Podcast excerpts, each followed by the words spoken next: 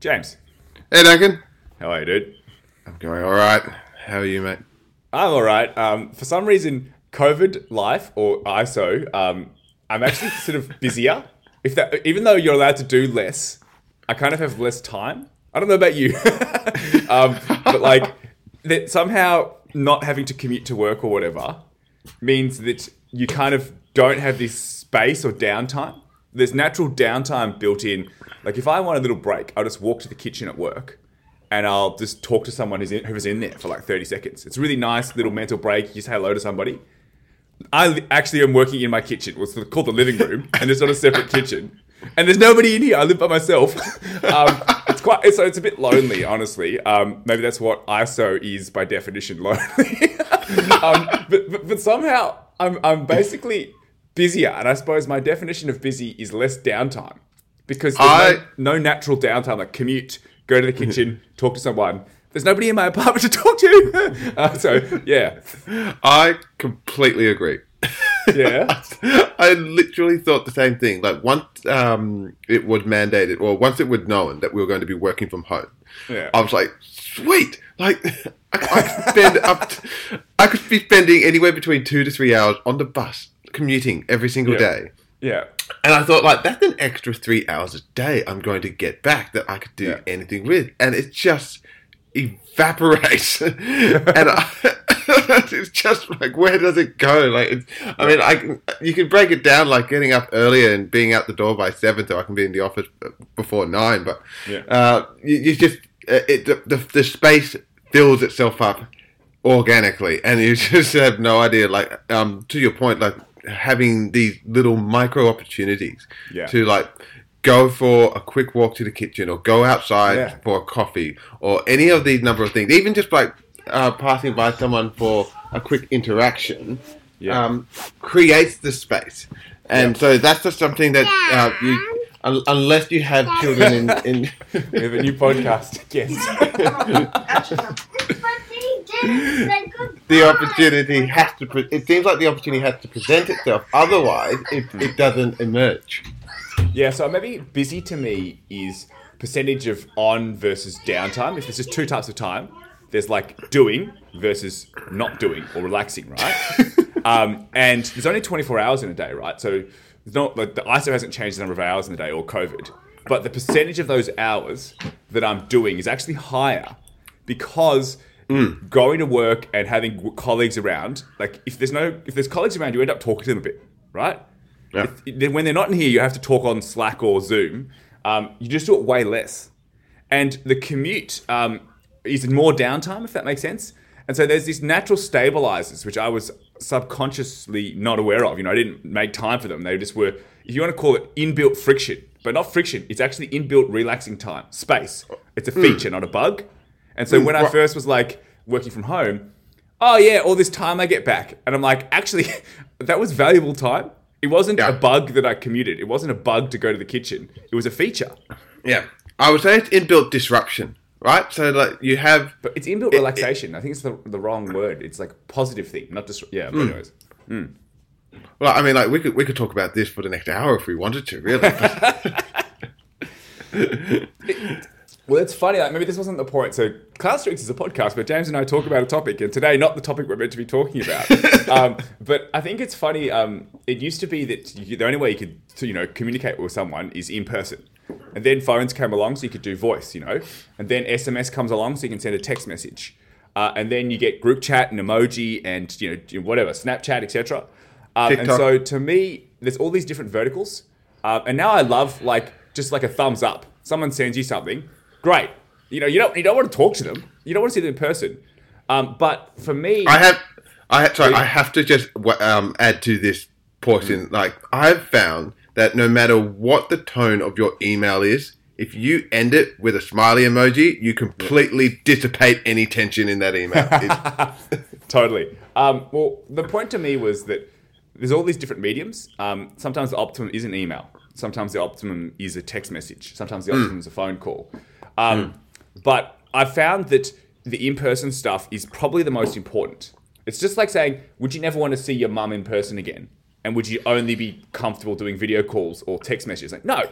But you don't want to not do a text message either. And so to me, not being able to see people in person has materially removed a certain type of interaction. Uh, Not just if you're in a meeting talking, but actually just being in there around them and this sort of natural mixing of, of stuff. Um, Yeah. And so to me, it's actually making it much harder to, to be friendly with people because this is kind of like inbuilt down. So they say friendships is from, do, from doing nothing together, not something together. And so even if you go to a meeting and then you just walk back from the meeting and you talk to someone for two minutes, that's really important because you learn a bit about them and you know more. Or you see someone in the office and you know that they like that thing, and then you go up to them and say, "Hey, I saw this thing." Whereas you think you you saw the article, but you don't go on and have a two-minute Zoom call. Hey, mate, you know. Um, and so all this natural doing nothing time, which allows you to get to know people and be friendly, has really evaporated. Yeah, yeah, I, and I, I think a, lot, a part of this comes from a tendency to be quite binary in our, in our assessment of um, you know contemporary events. Like, I, I can't tell you the number of times I've read about like, does this mean the end of the office? Like, people can now just work from home like full time, and I'm just like, okay, so it didn't turn out as bad as we thought working remotely, but I don't think that the answer is to do a full 180 and just say, well, there's no need for office anymore. Because, like, all the reasons that you just laid out and more, it's like there's all of these things that we're missing by having this opportunity to work in close proximity to each other. So, I'm not saying that, no, everything's just going to go back to normal and we'll just go back to the office and, um, like, be all humdiggy. But uh, it, it's somewhere in the middle. And it, I don't know if it's, um, it's helpful for people to just be able to was for people to just come out and say like we can just remote work 24-7 now and never have to see each other again because then what happened is all the things that you missed that you don't realize Well, I think if, if you take like your family relationships as an example, um, they're materially different than what it was when I was living at home with my parents, right? Um, But I'm still got a relationship with my parents, um, and there's a group, you know, family WhatsApp group. Love it.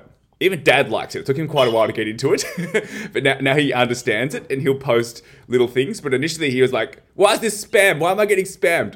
Um, and- and- but what I'm trying to sort of get to is my relationships with, let's say, my family are a layering of in-person group WhatsApp. Sometimes having a phone call with my mum individually, sending mum an article, you know, having a text message, etc. And so it's all this multi-channel stuff, right? Yeah But there's no way I would want to have a hundred percent remote relationship with my mum for the rest of my life. yeah It's just a thing. And so to me, I think work is a little similar. Now, I'm not saying work is exactly the same as relationships, but it's multi channel, if you want to call it that, right? It's Yeah. email, it's Slack, it's video conferences sometimes, it's in person, but also, you know, catch it with mum. It's not just 100% of the time. Now, what have you been up to in your life? Which is, you know, it's also just talking about nothing, if that makes sense, where Yeah. you kind of learn a bit or some sort of current affair or something. And that talking about nothing stuff, I find mainly happens in person you know, um, it's much less by text message or something. So each medium has a different kind of optimal thing that you Mm. talk about. Uh, and you can't just transfer the in-person stuff entirely to text message. It just doesn't work. So- yeah. so i think you said something interesting before um, friendship comes from doing nothing together not something together Yeah. and so what i think uh, you're touching on here is that it seems to me that we need to create a space or a vacuum for to that gives then the opportunity for us to fill it with um, connection. Like, and so that's something that speaks to me in terms of like why working in isolation doesn't mean that we no longer interact with these other people, but it removes all possibility of there being an empty space between you and some other person, right? You're only meeting someone when you're on a Zoom for a meeting with an agenda to cover a particular topic. But as soon as the meeting ends, you hang up and you're by yourself again. You don't walk out the room and you're surrounded by other people where there are now countless opportunities for empty spaces to be filled with a mm. simple interaction. So I think that's that's really interesting. Like what's happening is it would seem isolation is changing the dynamic of our relationship from these moments where we can have an opportunity to fill the space um, between two people or more to Yep. completely um, not not contrived in the sense that it's um, manufactured, but contrived in the sense that like we only have interactions when we intend there to be one, and so it, it's yeah.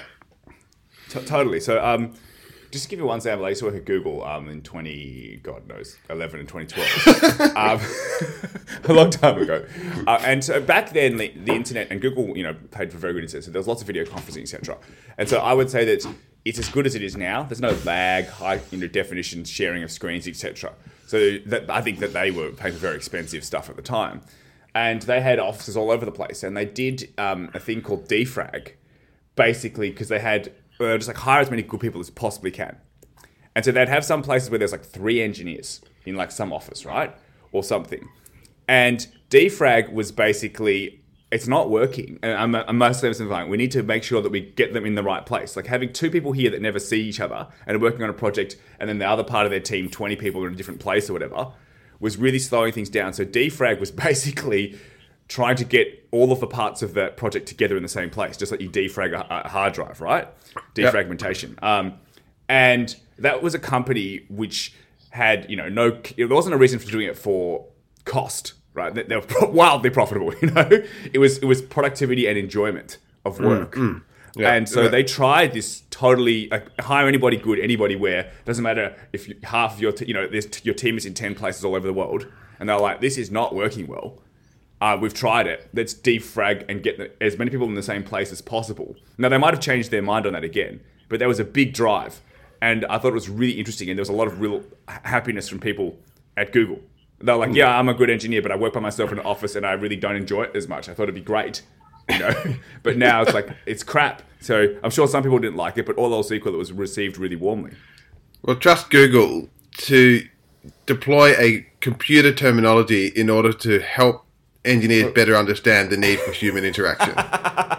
it's good. I like it. Um, I did hear, I did read um, some time ago that this was what Google used its snack stands for. Like it was strategically placed all of their kiosks or their little snack stands at the intersection between um, areas of the office where people who don't normally interact with each other would interact. So like at the, the, the like I don't know how the the rooms are set up, but like you know you've got one squad or you've got one department in one area, and then in between that and the next um, next door that they would then set up the kiosk, the, the ping pong table, the kitchen, whatever you have you, because that then like forces or just like creates this um, this opportunity for people to react interact with others that they would not otherwise have had an opportunity to do so. So like you know, again, food, great example, bringing people together. Yeah, well, I think um, this is one of the things I say. Um, you don't need to be to be best friends with your coworkers, but it's much better to be friendly. Um, and mm. so the analogy I have is that there's the engine with the gears in it working and the oil. And if there's no oil, it overheats and it blows up, right? The oil is the friendliness. So mm. I used to, when I started my first job, I really wanted to do a good job. So there was like, I, that meant no wasting time. So I was like, I want to work as hard as possible. And so I'm not going to be talking to people about not work. That's slacking off, right? Is what I thought. Um, this is I was. I remember that, Duncan. Yeah, and I was just I was just trying to do a good job, but I, I didn't realize that talking to people, small talk, getting to know them, to become friendly, is actually the oil in the engine, if that makes sense. Uh, mm-hmm. Uh, and so then everything works much, much, much better if you know people and you take a bit of time and it sort of goes along. And so the doing nothing time, i.e., small talk, getting to know people, as opposed to working on a project where the gears are going, is crucial. Uh, and so to me, um, yeah, I now don't think of it as slacking off. I think of it as essential. It's like the two mm. components. You need the gears mm. working well, but you also need the oil in the engine. And if you don't know people that aren't friendly, then that doesn't happen. And so to me, this natural doing nothing time, bumping into someone in the kitchen, walking back from a meeting and talking to them, knowing that they like something and going over to their desk, going to be able to have, like, so we'd have monthly drinks, uh, you know, and just talking to people, which is easy whereas a Zoom call is so like stilted to mm, me. Yeah, is, yeah. is missing. So there's so much doing nothing time that's gone. Or in fact, it's almost all gone.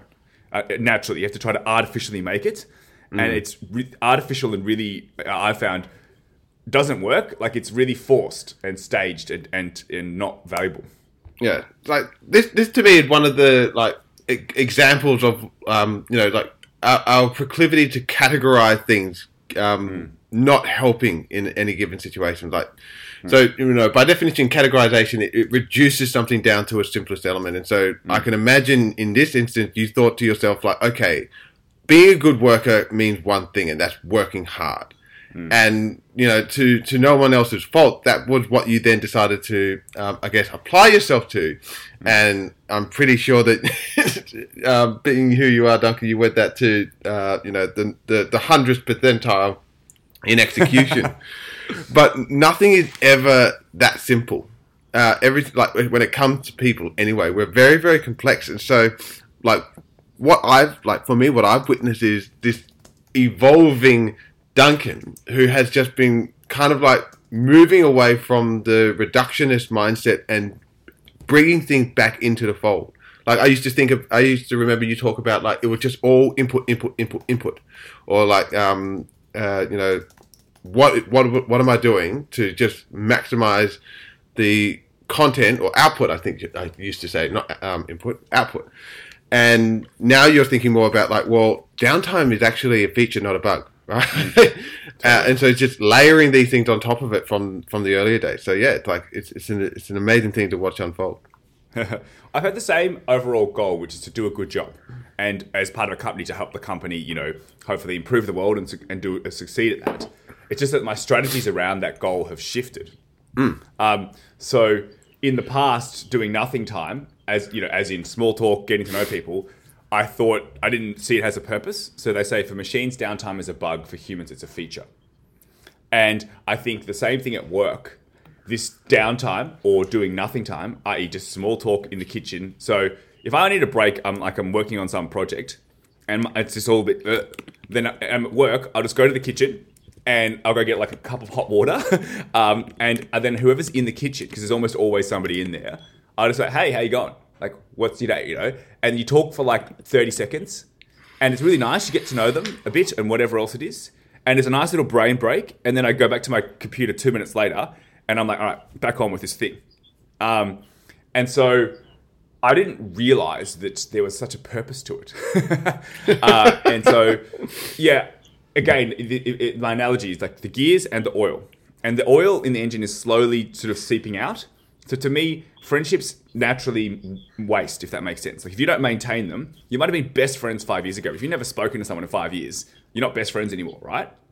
And so to me, to get the engine to function well requires making sure there's oil in there, which requires downtime, mm. if you want to call it, or small talk, mm. and consistently doing it. Don't take an interest yeah. in one person once and then like, job done, we're friendly now. uh, you know, it, it, needs to be in, in ongoing. Yeah. I can imagine you coming in and it's like, "Hi Janet, how was your day?" No, I'm done. yeah, it's like I have created the friendliness box tick. I am good co-worker. oh, no, I, I, I definitely think like so. This, this, this idea of you know an organization is a collective of human beings driven towards a single goal, mm-hmm. and if we try to unpack what does a long-term sustainable model look like, mm. um, I think it's focusing more on the people working together bit rather than mm. driving towards a similar goal. And I and I've you know for one can, can speak to losing sight of this human element and just thinking about like drive towards goal, like outcome. um, and that can work in the short term, but it's something that when you think about, well, how did this actually play itself out over the long run? If we do anything that, you know, is to the detriment of the relationship that we're building within the organization, then that might not have an apparent impact um, today or even within six months from now. But, mm. uh, you know, and, and I think that's why culture is such a hard thing to, to manage well. It's generally because this is something that lends itself out over a long period of time. And like um, you know, Jeff Hunter from uh, from the topic we're going to talk about today talks about how humans are very, very bad at um, being able to properly ascertain consequences when there's a long time between um, action and consequence.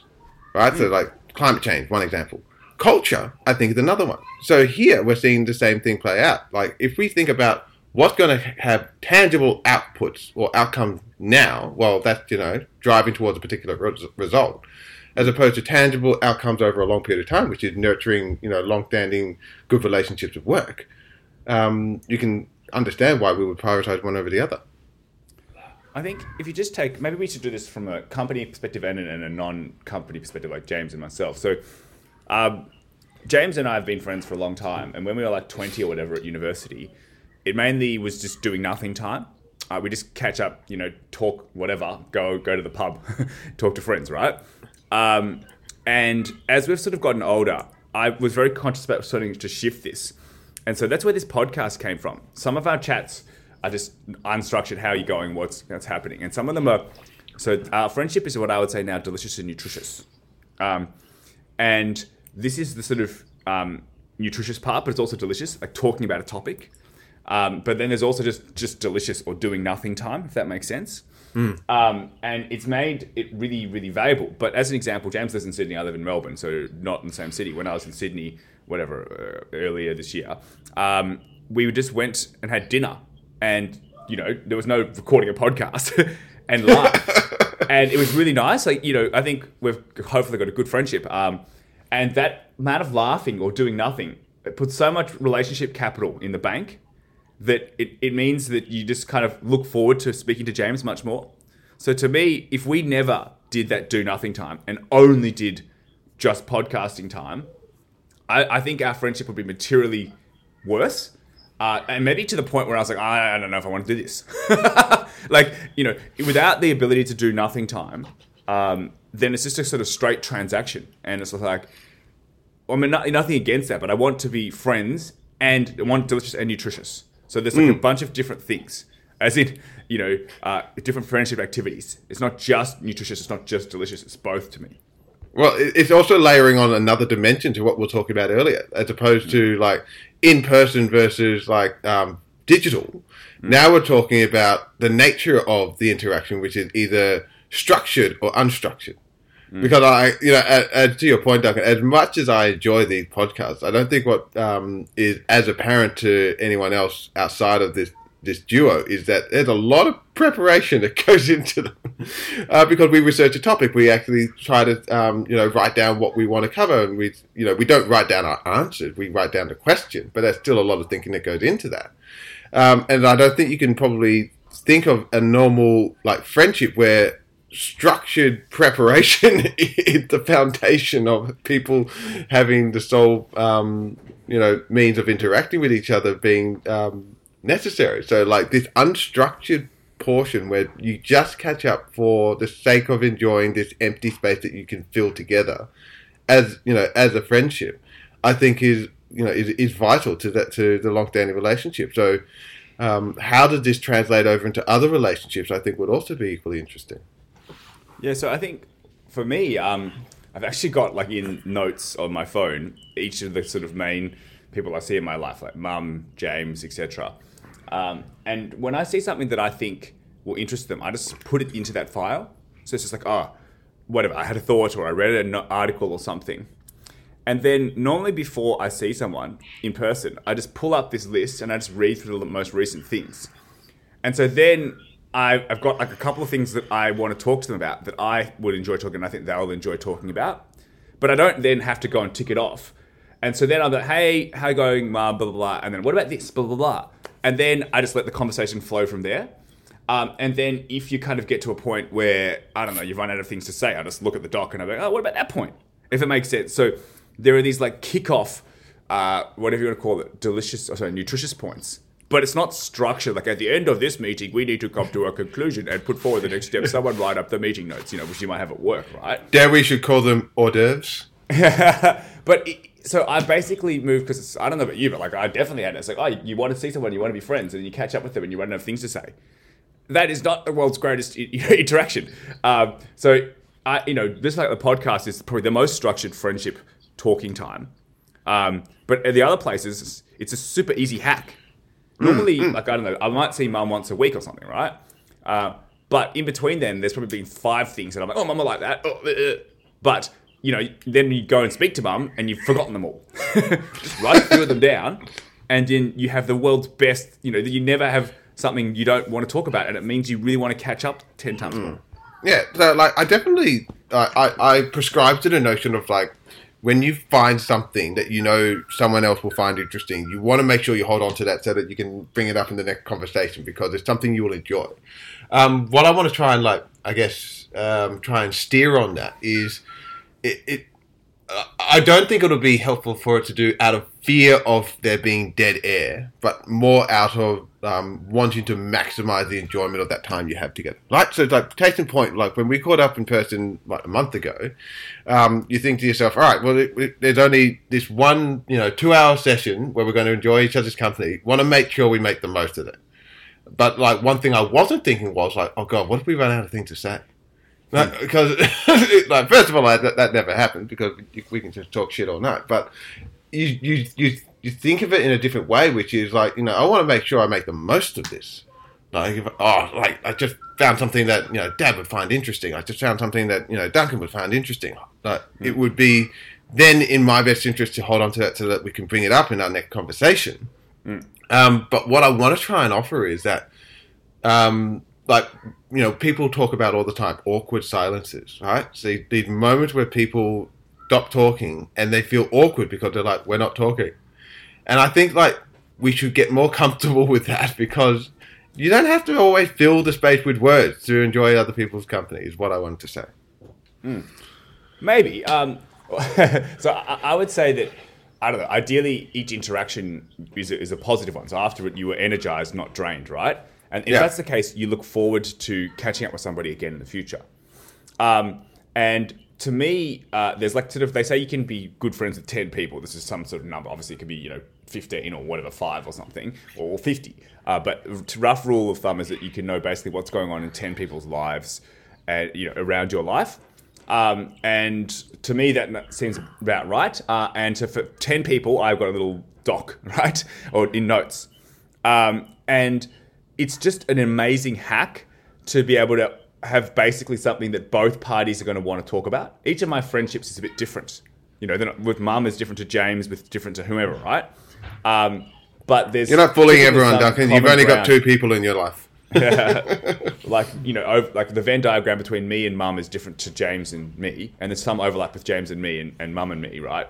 Uh, but and but they're different, and so it's not that you need to talk about it. It's not that you need to like uh, solve something. It's just a possible like conversation starter point. Hey, blah blah blah blah this, and then you just let it go. And sometimes you talk about that for one hour. Like, this is an hmm. off the point thing, you know, that we're probably going to talk about for one hour. And so, yeah. to me, it's just an amazing. I don't know why I didn't do this in the past. It's just the best hack going around. Yeah. Well, I think like it comes back to the, the, the problem with isolation, and I'll at least I'll, I'll talk to the problem that I experience, and that is so. What you're doing now, Duncan, is this proactive task of um, like whether you're willing yourself or you've habituated it now, but like you you notice something and then you take the proactive step of recording that in your notes somewhere so that it will be brought up later. Mm. I find that is something. So like um, you and I, we've read the um, you know the happiness hypothesis where you've got the elephant rider and the elephant, and so my point here is that in isolation, I think one of the main reasons why I feel like I have not gained time, I've actually lost time and I just end up working longer, is that it's hard to proactively block out those times in the day to do something else because it's just so tempting and so easy to just go into autopilot mode and just work, right? That you know, work will always be there. That you can't just be like, you can't just be like, I have finished work now. it, it is all done for all time. It's just always going to be there. Mm. And so it's harder, for me at least, to say, like, well, I'm going to slice out this hour of the day to do something else entirely unrelated to work. I, I, don't have to think like that when it's, well, I have to get up early and go, get on the bus, otherwise I'm going to be late for work. Mm. Right? That decision is made for me. And so it's, it's, intu- it's not intuitive, it's automatic. But now that I'm in isolation and I can get up much later in the morning and I can um, do things to um, otherwise fill the time without even having to think about it. But to you, to what you do, Duncan, now is like you make the conscious decision that when you're like, oh, new Wait But Why article is out, I'm going to clip that, put it in my notes so that it's there when I talk about this um, with James next time as opposed to just being like, oh, that's fascinating. I'll talk about it, um, you know, next time I catch up with James. So you just park it in the back of your brain. Chances are you'll forget it. So I think it's just this this duality of like having control over your own destiny is actually a lot harder than we make things out to be. At least for me, it um, it is. Yeah, I think this concept. Uh, so first of all, like for machines, downtime is a bug. For humans, it's a feature. Okay, well, what is a great team? A great team is more than the sum of its parts. Uh, so just because you've got great individual gears, you know, you, you don't put them together and they somehow all work perfectly, right? You need to get them to have this kind of um, what's the emergent level of outcomes by putting the gears together. Um, so, how do you make great teams? And this is something that I think ISO has sort of showed to me. You need to have planned doing nothing time, uh, so that people could get to know each other and they can, you know, become friendly. Uh, so, I remember like at Google for my team, you used to do like a quarterly offsite. Um, and half of it would be like I don't know strategy um, or whatever, and then half of it would just be you know some team building exercise slash unstructured have dinner and whatever, right? Mm. Um, and part of this because the team was in South Asia Pacific, so you know I was one of two people in Australia, and there was like 25 people on the team, and the rest of them didn't in the same country. But I kind of didn't realize the value of doing nothing. Like I mm. knew in, in the past that I became more friendly with these people, and then you could just hit them up and be, like, hey, what's up? I mean, you know, how, how do you do this thing? Whereas you wouldn't ask before, you know, you, you don't know them. It's like, I, I don't feel comfortable asking them this thing for whatever reason, right? or having yeah. ideas. And so to me, it's really funny. I think there needs to be structured doing nothing time. So, for instance, an offsite for the team where you have to stay over, say, two nights. Um, and I'd be comfortable, frankly, that the vast majority of it is doing nothing time. It's not we're going to sit down and do strategy planning together, and then everyone is going to build something, and it is a hackathon, you know, or whatever, right? Much of it is just look, hey, let's go for a walk. So there's sort of team building things, and but so half of it is like structured doing nothing time, and half of it's unstructured doing nothing time. Okay, mm. we're just going to have a dinner, and we're going to play some board games, and you can play or not. Is like the core to making a great team, one core component. Yeah. Yeah, I, I definitely will um, pick out this when you say structured do nothing time, mm. because unstructured do nothing time, you can probably be become uh, slave to your worst in nature and just go back to your room and go go to sleep, like somebody I know. No, won't, won't name names. It was me. but I was tired. But um, yeah, I, I, I definitely agree that you know, when people think about like these offsites or when they ask, you know, what is the point of having these things where we're just going to go away and, you know, we're, we're away from our desk, we're not doing work, we're losing uh, precious output time. But it's again, to me, like this seed that you plant to try and get much more leverage over the long term. And that is liking the people you work with a lot more. yeah. um, so I think like kind of like, you know, it's adding the oil to the engine, right? Okay, so we've been running the engine for however many weeks now, and it's it's, it's going to burn out, right? If we don't actually put something in place where we can, um, you know, re-oil and get um, an opportunity to actually know people that we work with on a on a much more personable level, then I think you you know, regardless of the hours you put in, you will burn out. Um, because it's nowhere near as enjoyable you know, mm. even if you're passionate about something, if you're not sharing that with people that you at least enjoy their company with, I think that that's something that would eventually be draining and not um, fulfilling. Mm. I've just made a so um, if you're doing it offsite, this is the plan. One third is like strategy, so you sit down and you do like longer term strategy planning. One third is structured do nothing time, so that's like team building. You have a little activity, you know, they get those external consultants in or whatever, and then one third is unstructured do nothing time e.g., cook dinner, uh, you know, have, play games or whatever.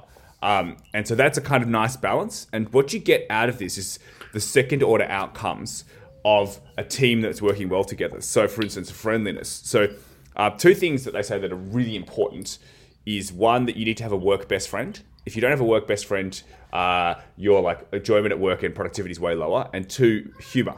So, if you've done enough doing nothing time to someone and you're friendly, you can kind of joke around and have a laugh. So there's like a level of friendliness which opens up the having a laugh a portion of, of a work friendship. Whereas if you don't know one anyone, you don't you don't have a joke with them. And if you don't know people, you can't have a work best friend. So two outcomes from doing nothing time is being able to laugh with people, which is crucial.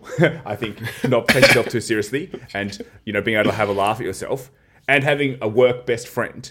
Without those components to work relationships. And they don't happen because you just do it. They happen because of doing nothing time. So doing nothing time opens up those levels opens up mm. humor and opens up possibility of work best friend, you then have much higher work satisfaction and much higher work productivity.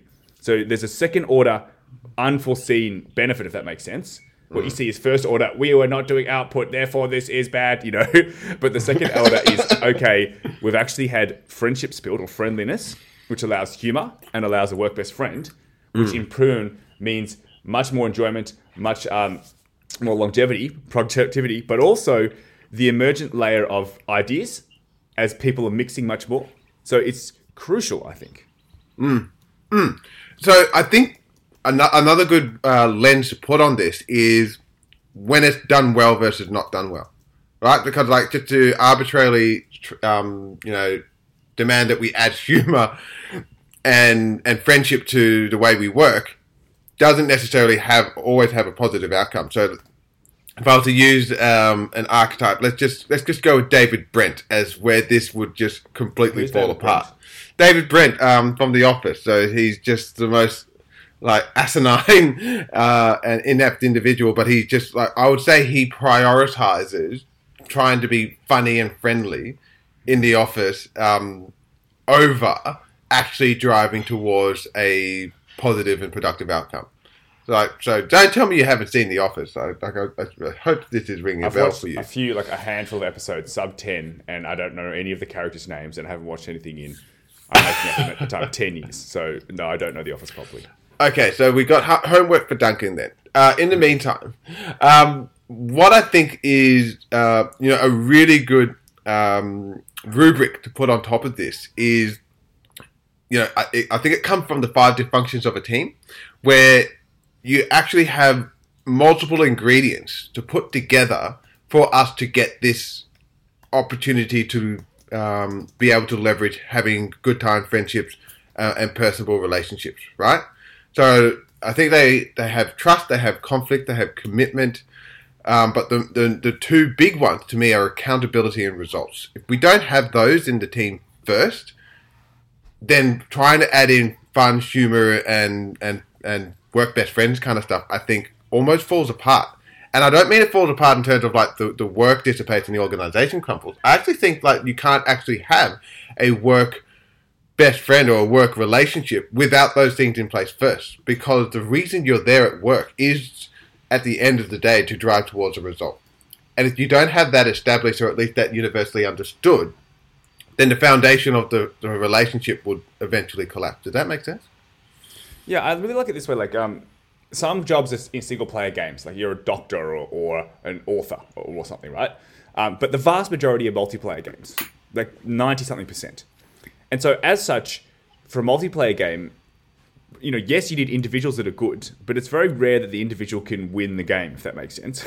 um, you, you know, you can't just have LeBron James and everyone else doesn't do anything and, and you win, right? Um, so, therefore, perhaps the most important thing is working well as a team so that the individuals matter, but what matters perhaps more is the interactions between the individuals. And so, as such, forming a great team is perhaps as important as the individuals or more, right? And so, how do you form a great team? Well, there's no one way, but I would argue one core component, not the only component, is the relationships between people. That's not about whether someone's the best engineer or someone's the best designer or something. They could be the best engineer and the best designer. If they hate each other, guess what? You're not going to have great outcomes, right? and I'm not saying that maybe that is because I don't know. Like I honestly think as you get a little older, you hopefully become a little more mature. Um, and part of maturity is that your edges become less blunt or more less sharp, blunter, like rounder, right? And you become a more user-friendly human. and so to me, one of the differences between a grad and someone who's whatever been working for 15 years is just how user-friendly they are as a co-worker. There's just there aren't any little you know unintended barbs that occur or no one's nose gets out of joint. Anyways the moral of the story is great teams need great relationships. Great relationships part of it is doing nothing together. Thinking about doing nothing is being able to get something. Ha ha ha ha ha ha. So um, without doing nothing you can't have something uh, and so doing nothing isn't a waste doing nothing is essential I didn't think we would get existential on this uh, particular topic. doing, doing nothing gets you something. All right, well, that just explains the big bang, so now we can all go home. Um, I, I completely agree.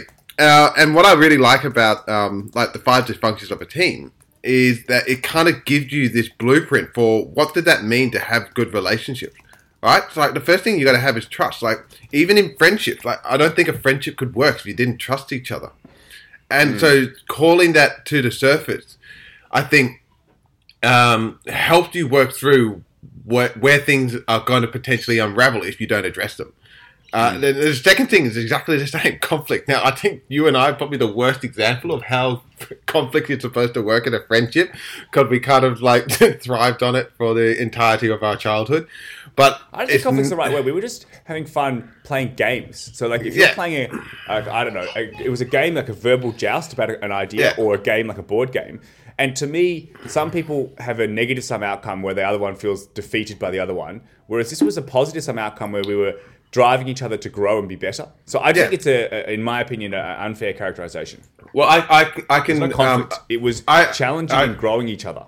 Yeah. Right. I, I, appreciate the sentiment that you feel conflict is a loaded word and it's not. It's definitely um, a loaded word. Yeah. well, we can have a debate about that. Uh, no. Um, but I think what it's kind of like getting to is not fearing in having a different view to someone else and expressing and sharing that. Right? I think there is a tendency, especially if you're not close friends, and even more so if you're in a room full of people who have higher fire authority over you, to to want to just like um, um, assimilate or disseminate yourself into the room and just like go with the flow. Right? If someone's talking about an issue or an idea, and you have something that is not necessarily diametrically opposed to it, but it just doesn't square with that idea, it's very hard. I would posit for you to feel like I would like to, you know, share my point of view because then you feel like you're going against that other person. And so this is where you and I we talked about in the past. It's not about um, I don't know how to say it without saying the word conflict, but it's not a conflict of character; it's a conflict of ideas. So I think and conflict I, is a very loaded. I'd say we are challenging each other's ideas and it helps to have them grow. So I would just hmm. remove mm. the word conflict.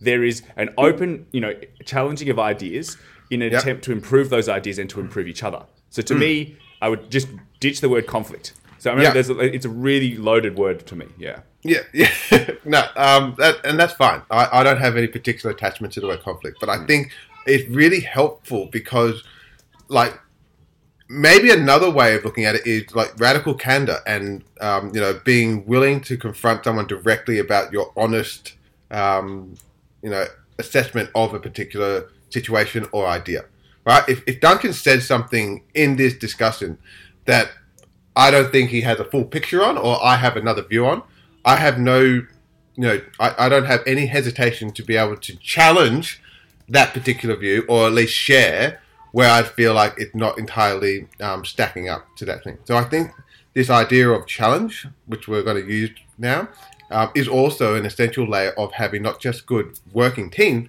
but good friendships as well. Totally. Um, taking the five dysfunctions of a team model, which James brought up, it's a pyramid, and it says that the you know you have basically if you don't at the bottom level is trust. The next level they use this conflict, which I would call challenging uh, people's views. So you, if you don't agree with something and you don't say I don't agree, then you're not necessarily going to get maybe the idea is bad, or you know disagree but commit. And if you don't have the comfortableness to bring it up, then you don't disagree and commit. You just disagree and not commit and pull in a different direction. Then there's commitment, etc. And so I would say that the bottom two layers, and I think it's it's a one model. It's not perfect, but it's it's a solid one. To be able to all models are wrong. Is yeah is partially built on whether you know them, and they literally write "be human" all right as the key thing to trust, right? So that means fail openly, be vulnerable, etc. Right? Uh, care and take interest in others and that partially is built through having friendliness, which is yeah. one of the core ways of friendliness is doing nothing time. And so to me, perhaps doing nothing time, like an engine without oil doesn't work. A team without any, so there's like positive relationships to negative relationships, right?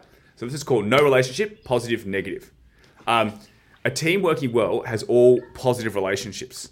Doesn't mean you have to be best friends, but that doesn't happen by itself. Like you mm. don't somehow like oh put two people in a room and they're suddenly friends like friendships are built through do nothing time mm. and ideally a good team has all relationships in the positive bucket so maybe we'll do this there's neutral. I, I don't know this person from bar soap. Negative. I think this person has I don't know, really bad comm style. Positive, which is like work friendliness, and then really positive called best friends, if you know what I mean. and so I think a team um, with no relationships is going to be way worse than a team with all positive, and that you need to consciously build that. I think you forgot um, an additional layer on top of best friend, which is BFF, Duncan. Or die, uh, uh, B word. Uh, yeah. So, um, so, so what I just what I thought to myself is you can't trust what or who you don't understand, and so this to me, I think it is the key to friendships, right? Because there there is someone in front of you that you've just been placed in a um, uh, an contrived environment, by which case I mean work, who you don't know personally. And so, how can you trust someone if you don't know them? And I think this is actually a very good argument for the utility of building friendships within the workplace because that gives you an opportunity to know more about this other person, right? I think we are, as a human species, you know, being tribal and all that, have an inherent distrust for anything that we don't fully understand or comprehend. And given the opportunity to learn more about the other person, it humanizes them to the point where you can actually start seeing ways in which you're relatable to each other.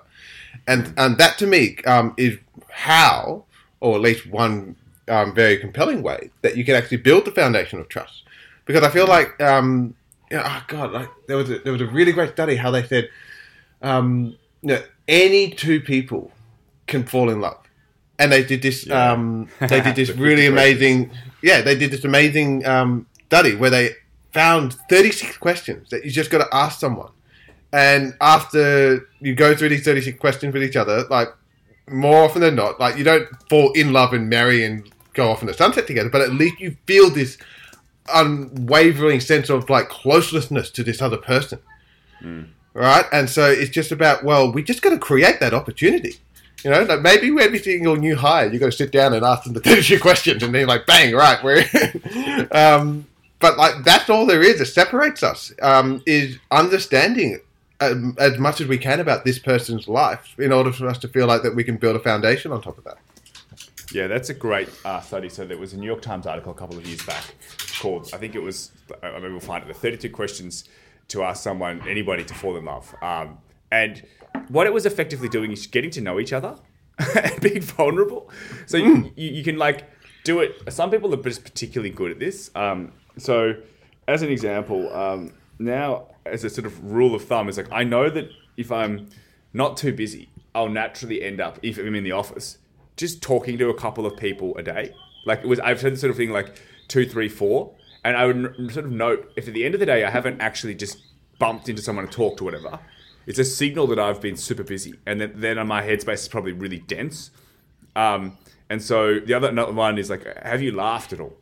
And like if I'm too busy, like laughter's like not there's no space made for it, but I'm not consciously cutting it out. I'm just like, let's get everything done. Um, a- and so it's really really interesting. Um, Perhaps so again, uh, if you're working in part of a team, which I would assume is the vast majority of people, and that so there's two. Let's say so if you're like working in a factory and you're doing a repetitive job, like you're just a, effectively a cell in an Excel spreadsheet, you, you crunch your little function, right? A cog in a machine. Yeah, a cognitive. Machine. But if, so if there's no creativity involved, right, i.e., it's, it's repetitive, 100% repetitive, then there may not necessarily be any need to be friendly with your coworkers, right? But the vast majority of jobs are moving to have some creativity involved, uh, and in the future, the machines will do all repetitive stuff, right? As such, no, you need to problem solve, right?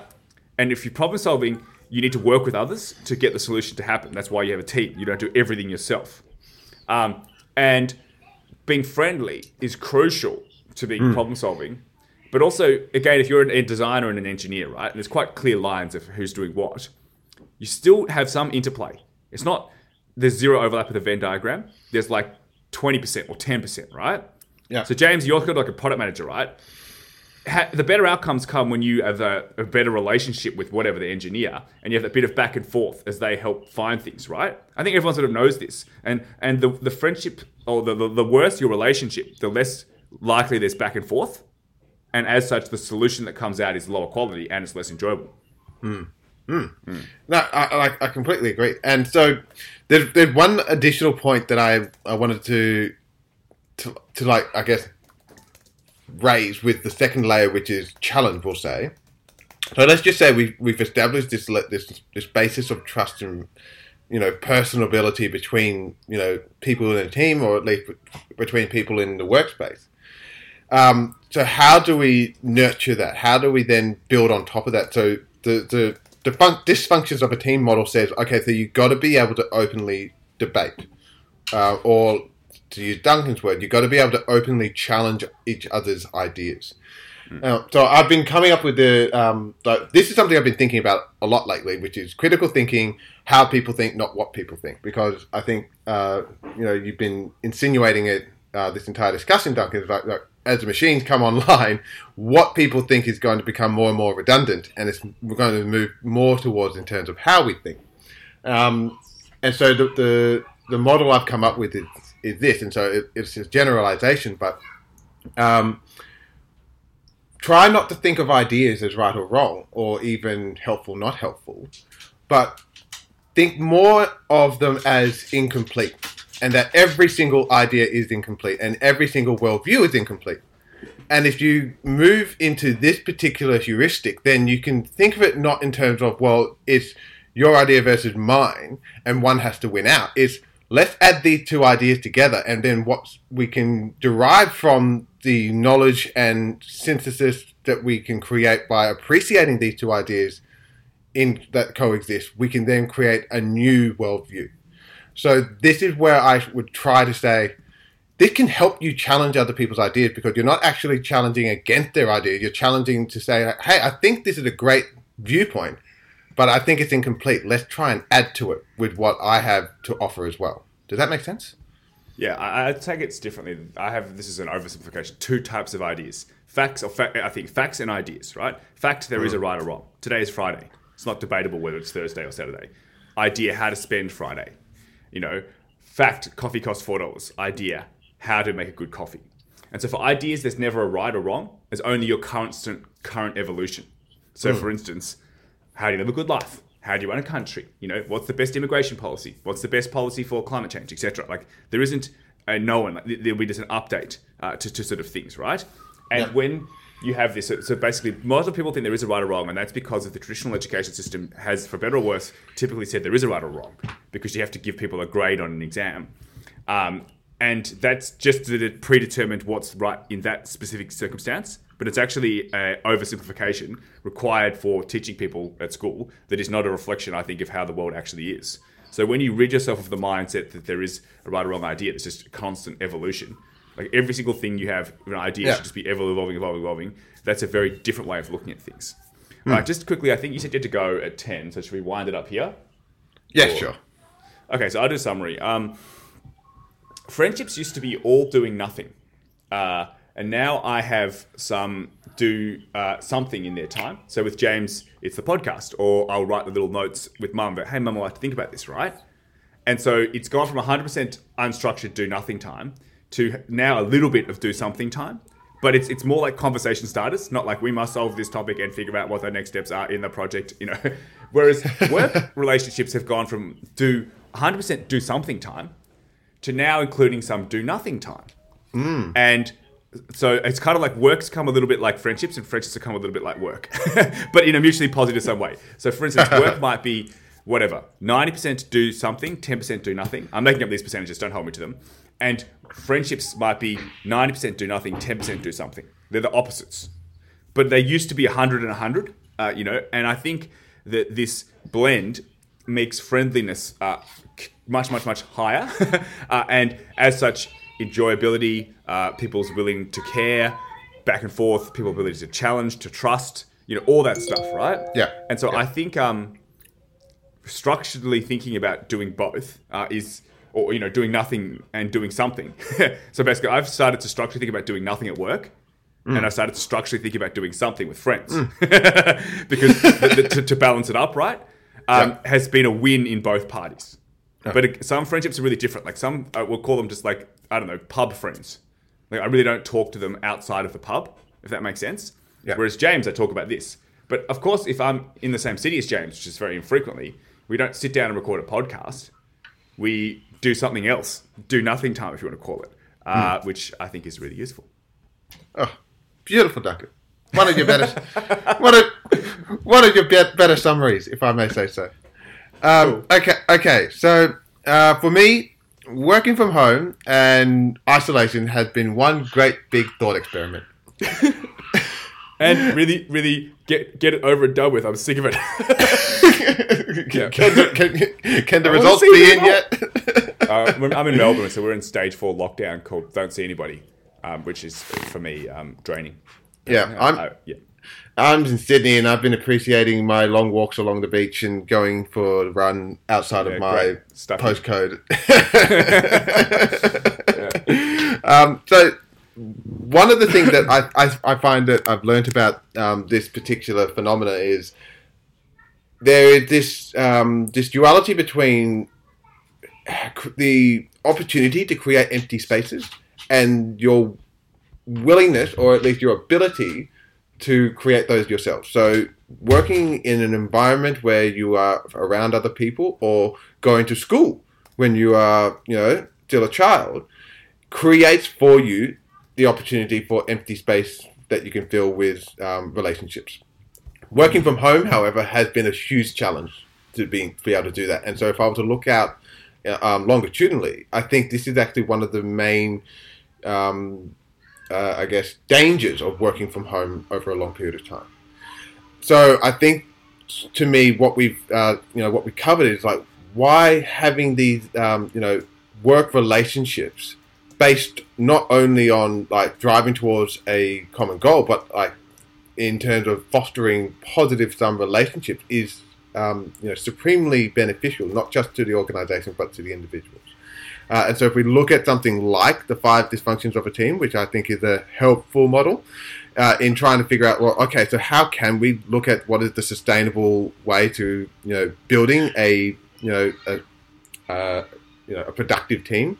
You know, having the foundational layer of trust, I think, really is just about learning all you can about the other person. Whether you want to ask them the 32 questions so that you can fall in love with them, might not be, might not be necessary, but it's enough for you to know um, the other person or people on a personal level so that you can, as you said, Duncan, feel vulnerable, um, open yourself, and actually start to enjoy the people that you work with.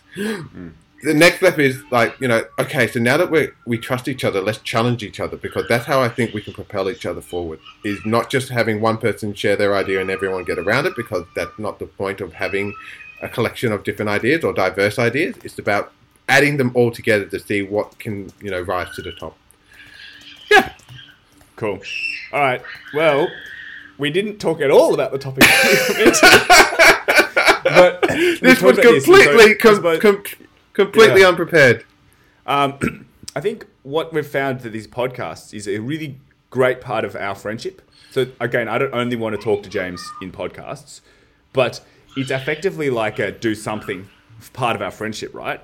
That has, in me, for me, materially improved our friendship. I also don't want to have a podcast with every friend I have, but I really, you know, would hope that James and I continue this podcast for the rest of our lives.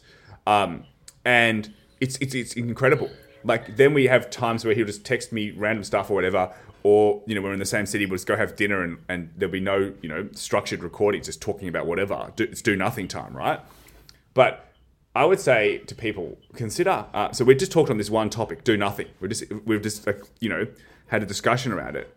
Um, it's an incredible possible relationship activity. Not the only one, but one that James and I didn't do until the podcast came along. That my life is indelibly richer for. That I'm really sad I only figured out when when he started doing this. God knows when I was 33 or something.